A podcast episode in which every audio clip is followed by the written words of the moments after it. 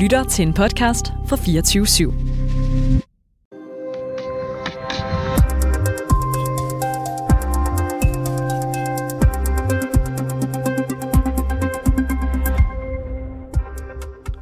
Allahu Akbar lød det angiveligt, da en tidligere elev gik til angreb på en fransk skole fredag. Skolens terroralarm blev aktiveret, og eleverne barrikaderede sig i deres klasseværelser i 4 minutters ventetid. Men da politiet kom frem, var det for sent. Gerningsmanden havde allerede dræbt en fransk lærer på parkeringspladsen foran skolen, og flere andre personer blev såret i provinsbyen Arras, 185 km nord for den franske hovedstad. Du lytter til Konfliktzonen. Mit navn er Oliver Bærentsen.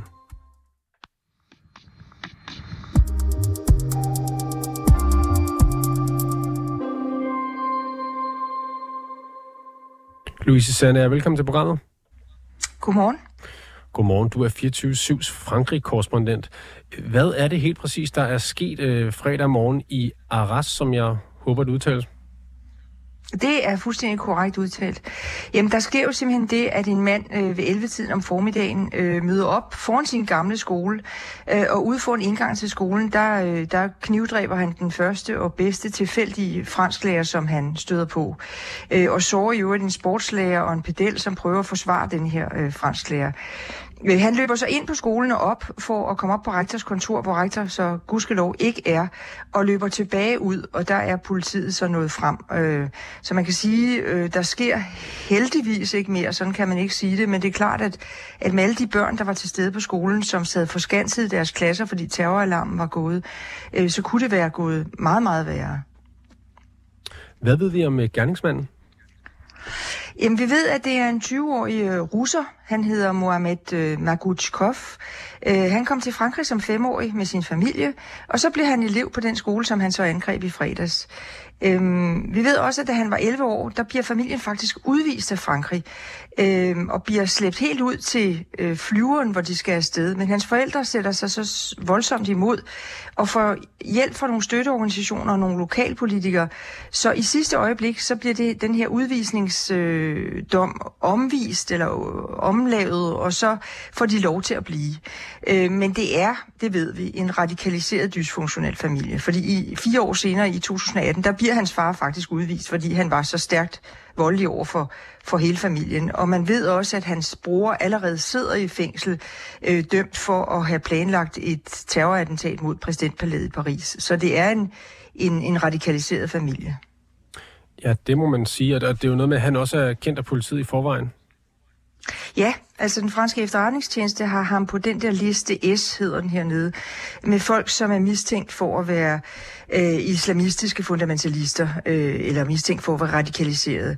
Og han blev faktisk, og det er det, der er så ironisk næsten, han blev faktisk tjekket så sent som dagen før af politiet, fordi han var under aflytning, og man havde ham mistænkt for at være, det politiet siger, i gang med noget.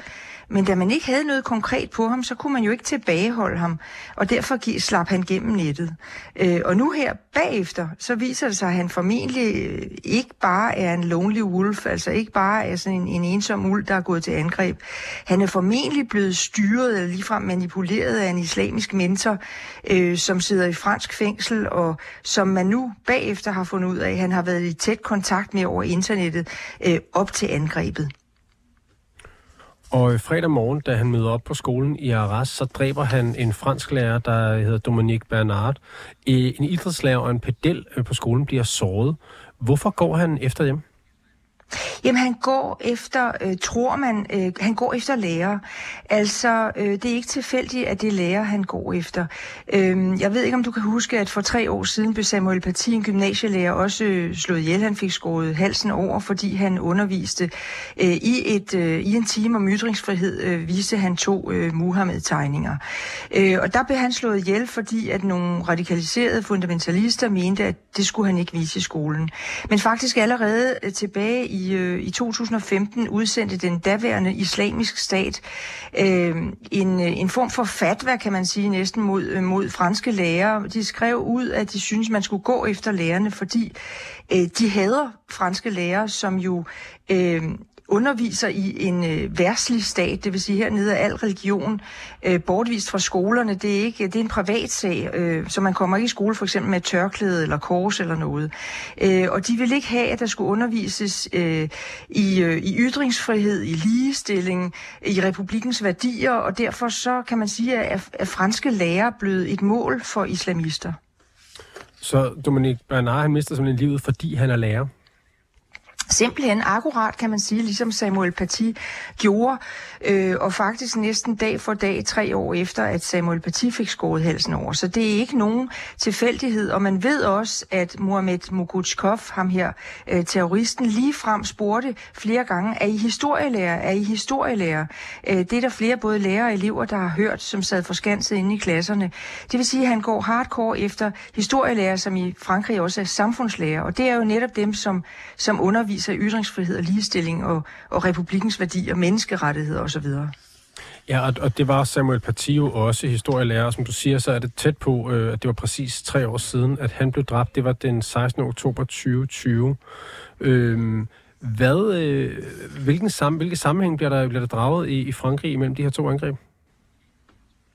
Jamen, der bliver jo helt klart draget en sammenhæng, fordi det nu nok nærmest er bevist, at man går direkte efter lærer. Og derfor så er man jo ops, altså nu er vi i alarmberedskab alle sammen, der er kommet politi og nogle steder også militær foran skolerne. Det er klart, at sikkerheden bliver opgraderet alle steder rundt omkring skolerne, fordi hvis man jamen, så er der jo også hele tiden børn i nærheden, og det vil sige, at alle mennesker, nu er det lige pludselig kommet tæt på alle mennesker, på forældre, på bedsteforældre, på alle dem, som har børn i skolerne, fordi man frygter, hvad kan der ske?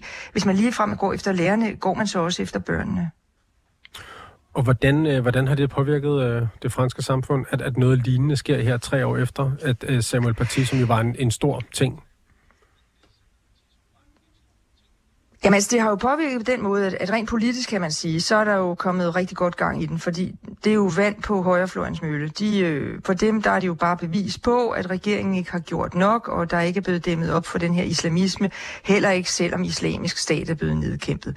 Så det er den ene ting. Og den anden ting er jo selvfølgelig, at alle vi forældre, jeg har også børn i franske skoler, at vi alle sammen er blevet meget ops på, når vi sender vores børn i skole om morgenen.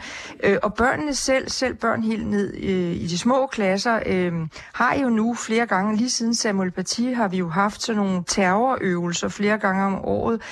Før var det kun brandøvelser, nu er det også terrorøvelser, hvor børnene bliver trænet i, at når den bestemte alarm går, så skal man gøre nogle bestemte ting. Man skal låse døren, man skal trække gardinerne for, man skal sidde helt stille, og man må ikke lave lyd, og man må ikke prøve på nogen måde at ringe i telefon eller noget. Så de bliver trænet i det her. Det er klart, det sætter sig også i børn, og det sætter sig som sådan en generel frygt, som selvfølgelig er værst lige efter de her ting sker, og så flader det ud, indtil det sker næste gang. Nu nævnte du det her med, at gerningsmanden her har spurgt efter historielærer specifikt. Hvordan har der været nogen reaktion fra, det franske lærersamfund på det her angreb? Ja, det har der. Og der har været rigtig meget snak om de seneste dage. Det viser sig nemlig, at siden Samuel Paty, der er der rigtig mange lærere, som faktisk er blevet truet af muslimske elever. Altså radikaliserede muslimske elever. Og det er ikke rigtig noget, man har hørt om. Det er faktisk noget, som man kan sige, undervisningsstyrelsen har dysset ned. Men i de seneste dage, så er det jo kommet frem, at lærere, når de har undervist i ytringsfrihed eller menneskerettigheder osv., og når de er blevet truet, er det faktisk meget tit lærerne, der har måttet vige for eleverne. Og det er noget, der er kommet meget fokus på. Altså lærere, som egentlig bare gør det, de er sat til, som egentlig bare gør deres arbejde, men som i sidste ende måske for eksempel bliver flyttet til en anden skole, fordi, og så det fejrer de her elever, det er sket flere gange, at de her radikaliserede elever så fejrer, at det lykkedes dem at få fjernet en lærer. Så der er denne her, kan man sige, konflikt, der er den her spænding på mange af de skoler, hvor der er mange børn fra radikaliserede familier, hvor lærere ikke bare er bange, men altså hvor det får konsekvenser for dem, at de enten bliver flyttet, eller at de laver selvcensur. At de simpelthen ikke tør undervise i de her ting, selvom de egentlig skal det. har lærer en lidt anden status i Frankrig end i Danmark, i forhold til, at skolen er det her, hvad skal man sige, meget sekulariserede rum. Kan det sidestilles den måde, lærerne bliver set på i Frankrig som i Danmark? Ja, men det er klart, at lærer i Frankrig har en eller anden... Altså, det er sådan meget formaliseret. Det kommer jo oppefra. Det er ikke som i Danmark, hvor det er den enkelte skoleleder, der ansætter sine lærer. Sådan er det ikke her. Her er det hele topstyret, og det kommer oppefra. Og der er sådan noget meget... Man kan sige, at der er noget meget officielt over det med at være lærer, og du bliver ligesom placeret af din region i den skole, du skal være i. Så der er en vis status i det der med at være lærer, og der er særlig en status i det med, at man skal undervise. Altså, man skal forstå, at i Frankrig betyder det der med verdsligheden, det der med, at al religion er skilt fra staten, og at religion er en privatsag. Det er noget, som alle politikere fra højre til venstre går meget op i. Det er virkelig en kerneværdi i republikken, og derfor skal man simpelthen forstå, at det ligger som sådan en grundtone i skolen. Så når det pludselig hele tiden bliver udfordret, og det gør det i de her år, fordi de radikaliserede familier og forældre på alle mulige måder prøver at udfordre det her princip ved at provokere det. Altså først ved at sende deres børn piger i skole. Altså da jeg kom for 27 år siden til Frankrig, der var stort set ikke ret mange unge muslimske kvinder, der gik med tørklæder. Så begyndte det pludselig at komme i de radikaliserede familier, de sendte deres børn i skole. Så lavede man et forbud mod religiøse symboler i skolerne. Og nu her, og det var der meget opstandelse over. Og så udviklede de i stedet abayaen, som er sådan en kjole, der går hele vejen ned til fødderne, og som dækker hele kroppen. Og den har man så forbudt her for 1,5 måned siden. Så man kan sige, den er hele tiden under pres, skolen, og det er lærerne også. Sker der sådan, altså har det her angreb afstedkommet nogle reaktioner, sådan noget handling? Sker der noget som direkte konsekvens af det her i jeres? Jeg tror, at der sker en stramning af loven, fordi det er sådan, at der faktisk render tusindvis af mennesker rundt i Frankrig, som egentlig er smidt ud, altså som egentlig skulle være taget hjem til deres respektive lande. Folk, der aldrig har fået hverken opholdstilladelse eller flygtningestatus eller fransk nationalitet, men som er blevet sendt ud. De kan bare ikke sendes ud, fordi deres hjemlande, Algeriet, Marokko eller Rusland, ikke vil have dem hjem igen. De vil simpelthen ikke have dem, de vil ikke modtage dem, og derfor er det så besværligt at få sendt dem ud. Og så ender de egentlig med bare at bo her og rende rundt.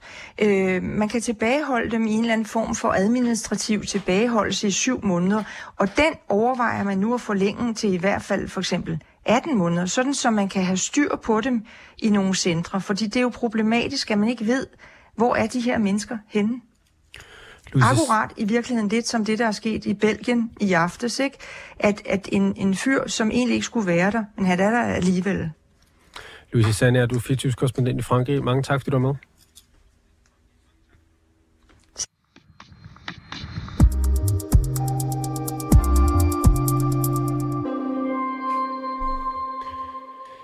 Gerningsmanden bag angrebet på det franske gymnasium i Arras i fredags spurgte under angrebet en lærer på skolen, om han var historielærer. Vi har også hørt andre elever på skolen har hørt ham spørge specifikt efter historielærer.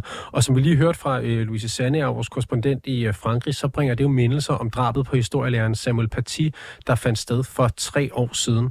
Christian Marcussen, du er debattør, skribent hos Berlingske og medlem af det Nationale Integrationsråd. Velkommen til programmet. Tak skal du have.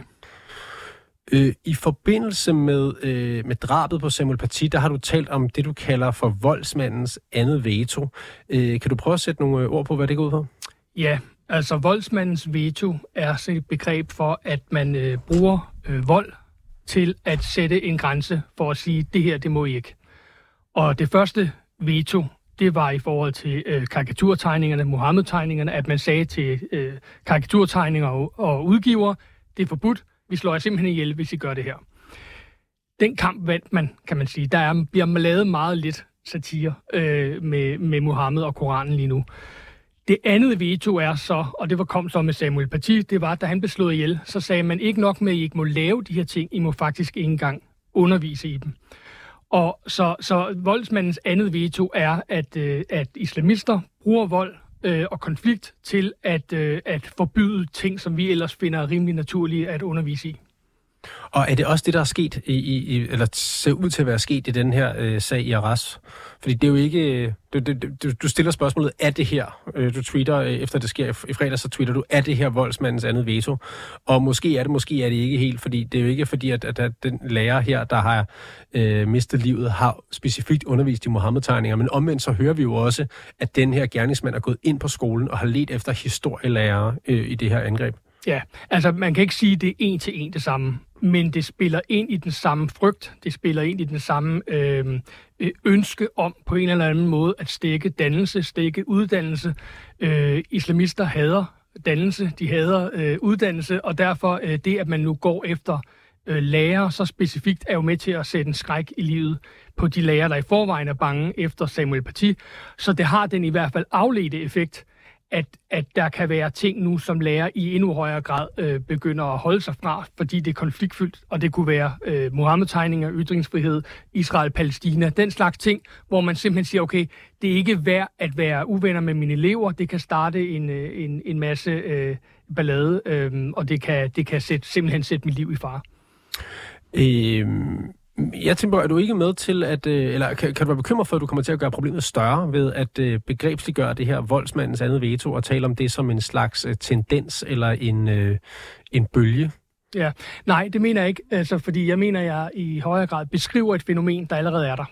Jeg er med til at give os nogle begreber og nogle ord til at kunne pege på det her fænomen, som vi ved har været der længe. Det her med selvcensuren, især i Frankrig, ved vi fra undersøgelser, der er årtier gamle, og som man sådan løbende laver. Man ved, der er sådan en løbende selvcensur. Man ved, der er emner, som der er meget svære for lærer.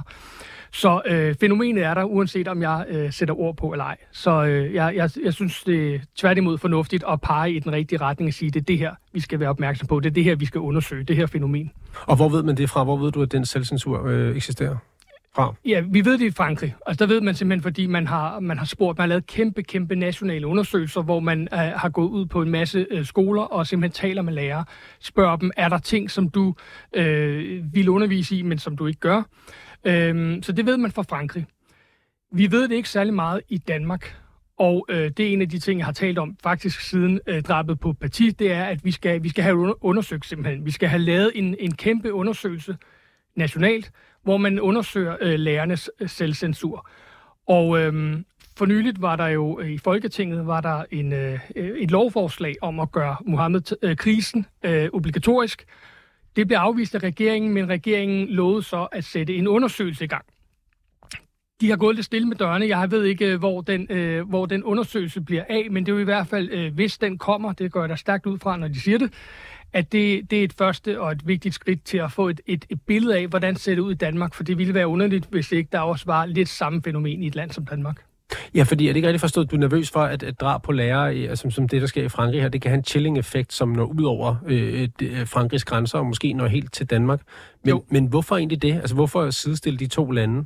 Fordi vi hører jo også fra Louise Sandager før, at der er forskel på det franske og det danske system, når det handler om uddannelse og lærernes rolle. Ja, men man kan sige, at uddannelse og lærernes rolle er ikke så relevant her. Det, der er det relevante, det er villigheden til vold.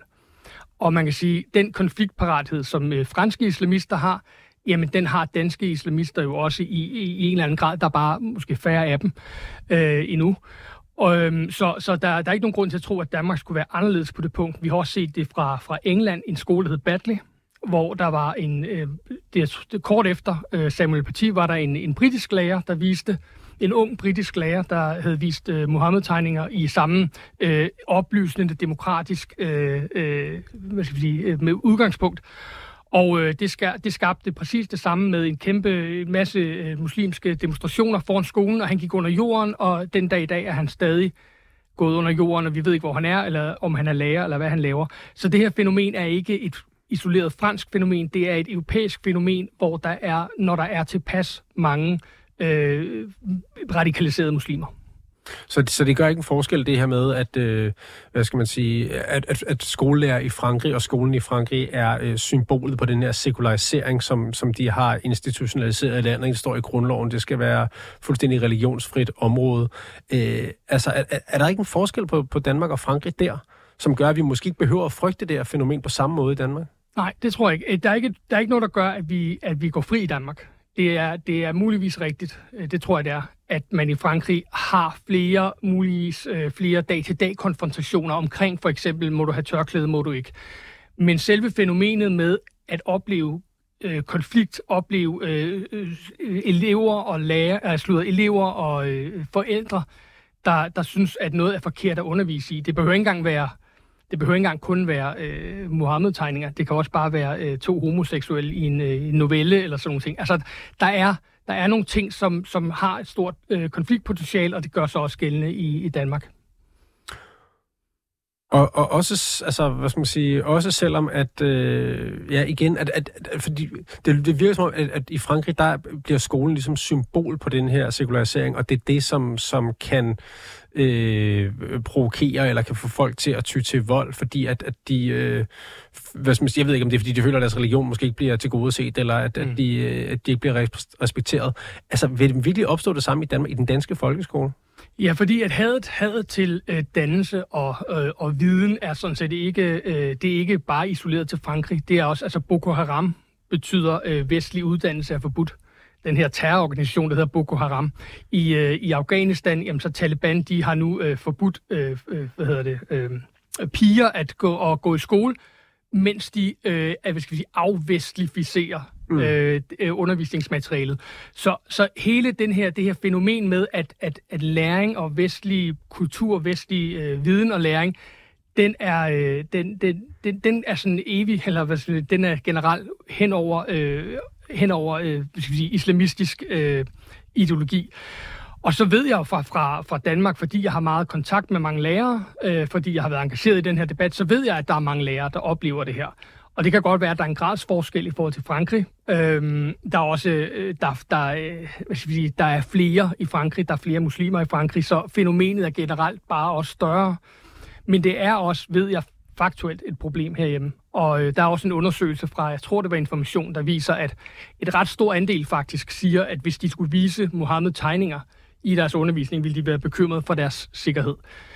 Lærere ville være bekymret for deres sikkerhed. Men det er sådan en undersøgelse, jeg godt kunne tænke mig at få lavet igen, og sådan virkelig komme i dybden med det, og få kigget på, jamen, hvor er problemet, på hvilke skoler, hvad er kilden til problemet, altså få det kortlagt, så vi kan prøve at gøre noget ved det. Vi har ikke så meget tid tilbage, desværre, Christian Marcussen, men bare lige kort her til sidst. Du nævner Boko Haram, som er noget, som huserer i Centralafrika, og så nævner du Afghanistan. Altså, er vi ikke meget langt væk fra Danmark med de her bekymringer? Nej, det var for at fortælle, hvordan den her ideologi opererer, og hvad dens udgangspunkt er. Nej, vi har set masser af eksempler i Europa. Vi har det fra England, Frankrig, Belgien, Holland. Vi har også et eksempel fra Danmark, faktisk. Så det er et fænomen, som også sniger ind her i Europa, desværre. Christian Marcussen, du er debattør, skribent hos Berlingske og medlem af det Nationale Integrationsråd. Mange tak, fordi du var med. Tak.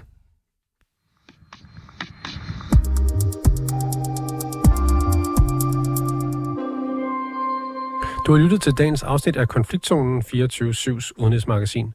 Mit navn det er Oliver Bærentsen, og Sofie Ørts er redaktør. Du kan lytte til programmet direkte mandag til torsdag fra 8 til 8:30, men du kan også finde det som podcast.